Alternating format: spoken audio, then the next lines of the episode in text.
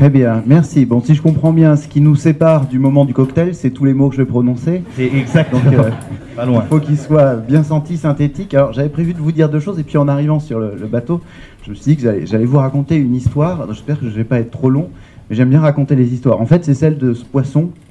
Euh, vous savez ce que c'est? Du cabillaud. Le cabillaud, c'est la morue, hein, pour les nuls. Enfin, pour ceux qui n'ont pas fait. Euh, poisson en, sixième. Donc le cabillaud. L'histoire du cabillaud, c'est euh, une histoire qui est, vachement sympa parce qu'elle montre une chose, c'est que euh, l'humanité est capable d'atteindre les limites de la nature, et ce, depuis très longtemps. Depuis très très longtemps même. Pas très très longtemps. Disons que c'est en tout cas un des premiers exemples sur lesquels l'humanité a, trébuché. Puisque le cabillaud, on empêchait depuis euh, le XVIe siècle environ 200 000 tonnes par an, dans toutes les mers, enfin surtout dans l'Atlantique Nord d'ailleurs. Atlantique Nord. D'ailleurs, c'est pas pour rien que c'est le dernier terre-neuvier français. Hein. C'est qu'il y a eu un problème quelque part. Voilà, sinon, il y en aurait peut-être encore. Donc, on en a empêché à peu près 200 000 tonnes. Et puis, euh, la Seconde Guerre euh, passe. Euh, progrès technologique formidable. On passe au moteur diesel sur les, navires. Regardez ce navire, il n'y a pas de moteur diesel. Hein. Donc, on passe moteur diesel. Sûrement, d'ailleurs, les Britanniques, à l'époque, ils restent au, moteur à vapeur sur les bateaux de pêche. Donc, ils, ont une industrie de la pêche qui est complètement décimée. Quand les Espagnols et les Français, ils envoient leurs gros bateaux avec des gros moteurs pêché. Et euh, à la milieu des années 60, on atteint 800 000 tonnes de morue, de cabillaud pêché dans l'Atlantique Nord. 800 000 tonnes. Bah, en deux ans, ils ont tout raflé, pouf, tout s'effondre. Et euh, l'année d'après, donc euh, fin des années 60, on retombe à, peu près 100 000 tonnes de cabillaud pêché. Bon, on se rend compte qu'il va peut-être falloir se poser des questions sur ce qu'on fait. Juste par ailleurs, au passage, vous savez combien ça mesure un cabillaud aujourd'hui, celui qu'on pêche? 60, voilà, à peu près. En 1950, le cabillaud moyen, il mesurait 80 cm quand le pêchait. En 1900, il mesurait 1 mètre.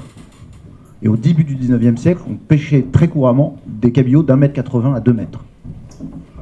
Et euh, on voit tout le processus où, euh, au fur et à mesure, on est allé, on est allé, on ne sait pas trop poser de questions. Il faut savoir qu'on n'est pas complètement responsable, parce que même les scientifiques à l'époque, ils disaient vous pouvez pêcher autant que vous voulez, de toute façon, l'océan est tellement grand qu'on n'atteindra jamais ses limites.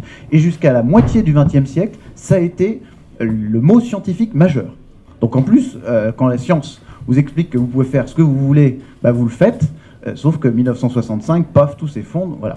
Et puis, euh, deuxième crise du cabillaud majeur. Alors, il ne faut pas oublier aussi qu'il y a eu tout un tas de crises diplomatiques qui sont liées à la, guerre de la morue entre l'Islande et le Royaume-Uni. C'est la Code War dans, l'immédiate après-guerre. Il y en a eu trois, des Code War. qui ont vu les Britanniques, alors c'est ça qui est drôle, j'aime bien cette histoire, c'est qu'en fait les Britanniques, ils n'ont pas voulu que l'Islande euh, créer une zone exclusive économique. Ils n'ont pas vu que l'Islande revendique une souveraineté sur ses propres eaux. Quand on voit ce que, le sketch que les Britanniques nous ont fait quand ils sont sortis euh, de l'Union Européenne, alors ça a été un des sujets principaux que j'ai eu à gérer pendant euh, quelques années au moment du Brexit en disant We want to take back control of our waters. Bon, bah voilà, à l'époque, ils envoyaient les, les, les, navires de la Royal Navy couper les funes des chalutiers. Ils étaient complètement tarés, les Britanniques. Mais ça n'a pas changé. Bon, alors, on arrive dans les années 90, euh, on est toujours sur des rythmes de, pêche absolument démentiels. 92, c'est le collapse complet en bon français. On pêche quasiment plus rien. Plus rien. C'est-à-dire que c'était 800 euh, 000 tonnes 65, vous descendez, vous retombez à 100 000, vous remontez vers 300 000, 92, paf, tout, pète. Plus rien. C'est la crise mondiale sur la pêche. 92, c'est vraiment une année euh, incroyable pour la pêche. L'année d'après, 93, le Parlement de Bretagne à Rennes brûle. Manifestation de pêcheurs qui dégénèrent toujours s'en souvenir. 93, c'est aussi une année où euh, les Groenlandais expulsent tous les Vietnamiens et les Philippins. Euh, parce qu'en fait, c'était les gens qui travaillaient dans les usines de transformation du cabillaud. Donc, en plus des flux migratoires euh, à l'époque sur des pays qui sont loin de nous, enfin qui existent quand même. Et puis surtout, depuis 92, en fait, la production de poissons par pêche n'a pas augmenté. Nous avons atteint en 92 un pic qui est 90 millions de tonnes, et depuis, alors que c'était sur une pente croissante, il n'y a pas une tonne, enfin, il y a quand même un petit peu une variation, plus ou moins 5 millions de tonnes, hein, mais en gros, vous avez 90 millions de tonnes de poissons qui sont pêchés dans le monde, ça fait, avec une, humanité à peu près euh, quasiment 8 milliards d'individus, vous avez un peu plus de 10 kilos de poissons pêchés par individu dans le monde, comparé à ce que vous pêchez, ce que vous mangez comme poisson pêché, vous verrez que faites partie des privilégiés euh, de, ce monde. Je voulais le raconter parce que quand même, quand on parle d'un sommet sur euh, la durabilité, on est en plein dedans et ça fait de nombreuses années que c'est le cas sur la pêche. C'est quelque chose, c'est un secteur sur lequel on a rapidement atteint les limites euh, de ce que la nature peut, fournir. Malheureusement, on n'en a pas encore appris tous les, tous les ressorts et on continue sur certaines mers à, surpêcher. Ça va mieux hein, dans l'Atlantique Nord-Est, pas pour le cabillaud, parce que lui aujourd'hui il subit le réchauffement climatique, autre sujet évidemment pour aujourd'hui, et il se barre vers le nord parce qu'il n'aime plus nos eaux trop chaudes aujourd'hui, même si aujourd'hui voilà. Bon, je voulais juste vous raconter cette histoire parce qu'elle illustre quand même un peu aussi ce pourquoi on fait ce qu'on fait là, je crois, je crois, hein, qui, qui montre bien aussi que c'est des choix d'entreprise qui font que ça a été le dernier. Des choix d'entreprise qui font que ça a été le dernier. Bon voilà, je voulais surtout vous parler de deux choses, c'est que euh, bah, tout ce que vous faites c'est bien, euh, d'autant plus que si vous le faites volontairement c'est mieux. Merci beaucoup. Euh, mais surtout je veux vous rassurer une chose, c'est que si vous le faites vous, euh, bah, ça pourrait euh, entraîner des, distorsions de concurrence. Finalement, ça peut euh, faire partie des choses sur lesquelles vous pouvez avoir une petite perte de compétitivité. Et donc, nous, notre boulot, c'est de faire en sorte que ceux qui sont vertueux ne soient pas pénalisés par rapport à ceux qui ne sont pas vertueux. Et ça s'appelle la réglementation, ça s'appelle la contrainte, en quelque sorte. Faire en sorte que bah, vous ne soyez pas les dindons de la farce en étant les gentils élèves, en étant vertueux. Bah, donc, nous, députés européens, donc je vous rappelle que le Parlement, c'est un des deux co-législateurs au niveau européen. On dit toujours la Commission, la Commission, la Commission. Enfin, la Commission propose, et euh, ce sont euh, le Parlement, d'une part, et le Conseil qui réunit les États membres, d'autre part, qui euh, disposent, donc qui adoptent les règlements. Et donc, je fais partie des 705 députés européens qui, à un moment, disent oui, non, ou peut-être aux différentes réglementations. 2022, c'est une année sur laquelle nous avons beaucoup légiféré sur tous les sujets de durabilité et en particulier évidemment en réponse à la question du changement climatique. Vous avez évoqué le paquet Fit for 55. Euh, c'est un des engagements euh, de la présidente van der Leyen quand elle est devenue présidente de la Commission européenne. C'est tout aussi un des engagements que nous avions dans notre, dans notre programme, en tout cas celui euh, de la liste sur laquelle j'ai été élu en, 2019, c'est-à-dire réduire de 55% les émissions de gaz à effet de serre de, l'Union européenne par rapport aux émissions de, 1990. Mais tout ceci, ça doit découler, ça doit se concrétiser secteur par secteur dans des, dans des opérations très, très concrètes. Ce matin, je lisais un mail sur une des boucles, nombreuses boucles de diffusion auxquelles euh, je suis euh, abonné, de quelqu'un qui disait Mais qu'est-ce que c'est que cette connerie d'interdire euh, la vente de moteurs, de voitures à moteur thermique en 2035 Vraiment, l'Europe a pas que ça, a vraiment que ça à foutre. si elle était maline, elle interdirait les grosses voitures, les grosses voitures, peut-être pas faux, mais on s'est loupé, ça, on l'a pas interdit. Euh, donc, interdirait les grosses voitures parce que euh, sinon, bah, de toute façon, on n'arrivera jamais euh, aux 55% en 2030. C'est parfaitement vrai puisque vous aurez remarqué que 2035 pour la fin des moteurs thermiques, c'est 2035 et c'est pas 2030. Et donc, je vous rassure, l'Europe n'a pas rien fait et n'a pas fait que s'occuper des moteurs. des, moteurs thermiques. Nous avons légiféré sur un, tout un tas de, de, sujets. Et je voudrais juste vous balayer assez rapidement, parce qu'on ne va pas y passer euh, la nuit, mais quelques-unes des, dispositions que nous avons, prises. Dans le même règlement que celui sur lequel nous avons interdit la, euh, vente de voitures à moteur thermique en 2035. Hein. Euh, on n'a pas interdit la voiture thermique en 2035. Rassurez-vous, si vous avez une vieille de chaud, vous pouvez la garder. Par contre, nous avons exigé par ailleurs qu'en 2030, les voitures qui sont vendues soient en moyenne euh, émettent en moyenne 55% de CO2 en moins qu'il euh, y, a quelques, il y a quelques années, 50% pour les camionnettes, parce qu'on a conscience qu'on euh, ne peut pas tout faire, tout faire d'un coup. Ça peut évidemment vous concerner dans vos entreprises, parce que de toute façon, vous allez avoir à gérer des flottes d'entreprises potentiellement, vous allez peut-être avoir des questions de logistique qui vont découler de tout ça.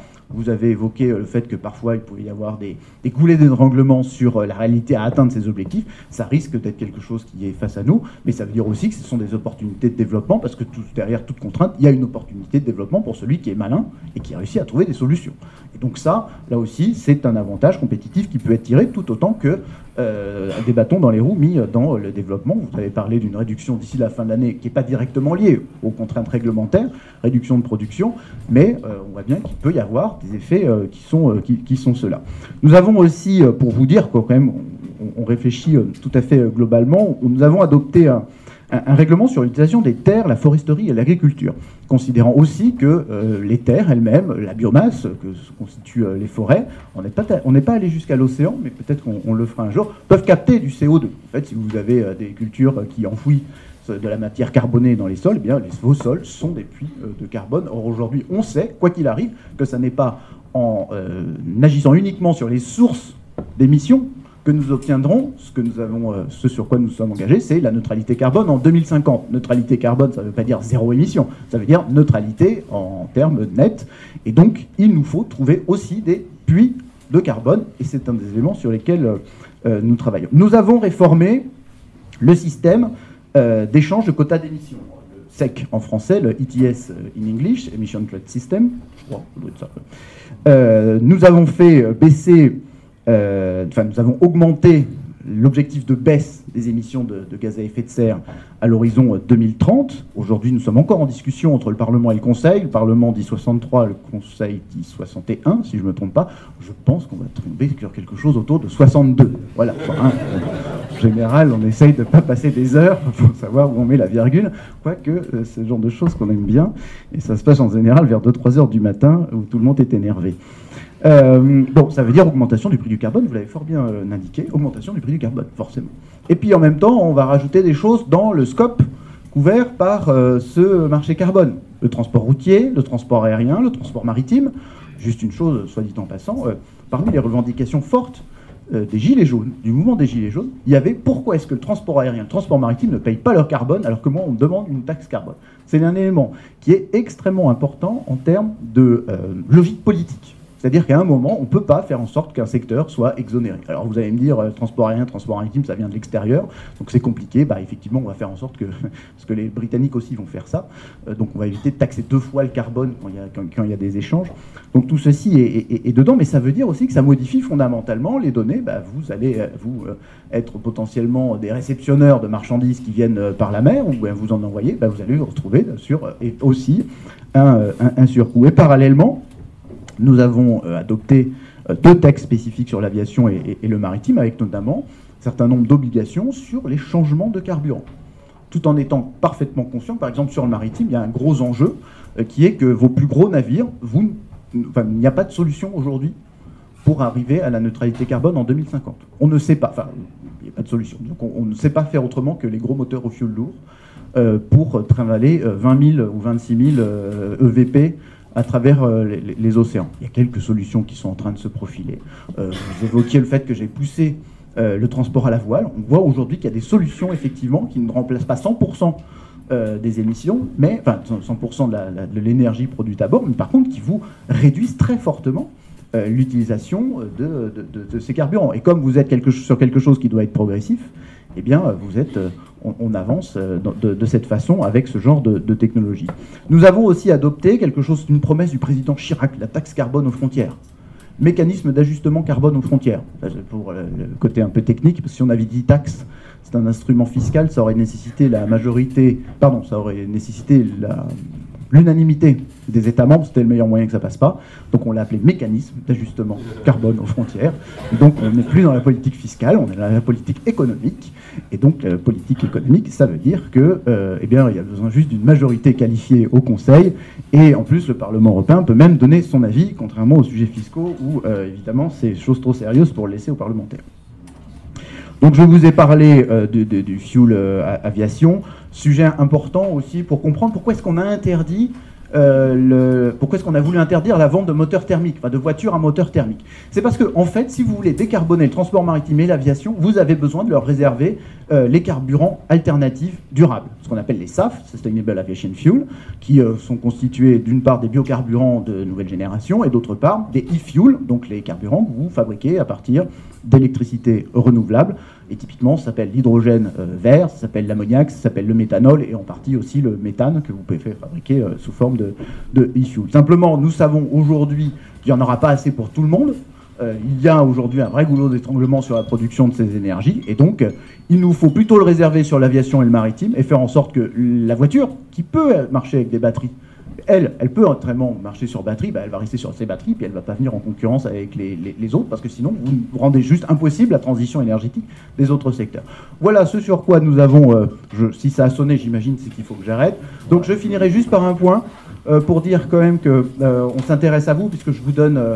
Enfin, évidemment, on s'intéresse à vous. je vous donne là de grands aspects, des, des, grandes données macro. Simplement, cette année, nous avons aussi adopté une autre directive qui est la directive dont euh, je ne sais jamais le nom en français, parce qu'on travaille tout en anglais, qui est la Corporate Sustainability Reporting Directive, donc la CSRD, euh, qui euh, en fait est la, suite, la révision d'une directive qui avait été adoptée déjà en 2014, et là que nous avons renforcé, donc qui oblige les entreprises à faire du reporting, pas simplement sur les questions financières, mais sur les questions extra-financières. Si vous avez regardé la série Parlement, quelqu'un a regardé la série Parlement?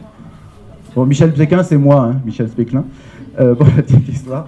Euh, et ben, c'est l'histoire de l'accountability euh, à, la fin. Donc, c'est tout le reporting extra-financier qui avant était réservé aux grandes entreprises. Enfin, en gros, vous avez, vous avez plus de 500 salariés, je crois que c'est à peu près ça. Bon, maintenant, si vous avez plus de 250 salariés et vous avez plus de 40 millions de chiffres d'affaires, bah, il va falloir vous y mettre. Et en plus, on met un cadre réglementaire pour faire les déclarations. Ça va être important parce que si vous aussi vous êtes sous-traitant d'une entreprise euh, de celle-ci, vous allez, euh, sur format simplifié, aussi avoir avoir à faire ce travail. Parce que si on veut pouvoir avancer et réduire, bah, il va falloir compter. Et donc c'est ce qu'on va vous demander. Tout ça pour vous dire que euh, on dit souvent que les politiques sont un peu à la traîne. Pas trop l'impression qu'on est à la traîne à Strasbourg et à Bruxelles. En tout cas, on fait en sorte, et c'est ce que je vous ai dit au début, que euh, bah, ceux qui font bien, ceux qui sont vertueux, ne soient pas distanciés par ceux qui ne le sont pas. Je crois que c'est le sens qu'on doit donner à toute cette contrainte réglementaire qu'on vous met. C'est un peu le flux réglementaire qu'Olivier aurait dû euh, vous évoquer euh, tout à l'heure. Voilà, je vous remercie. Très bien, merci beaucoup Pierre. Merci.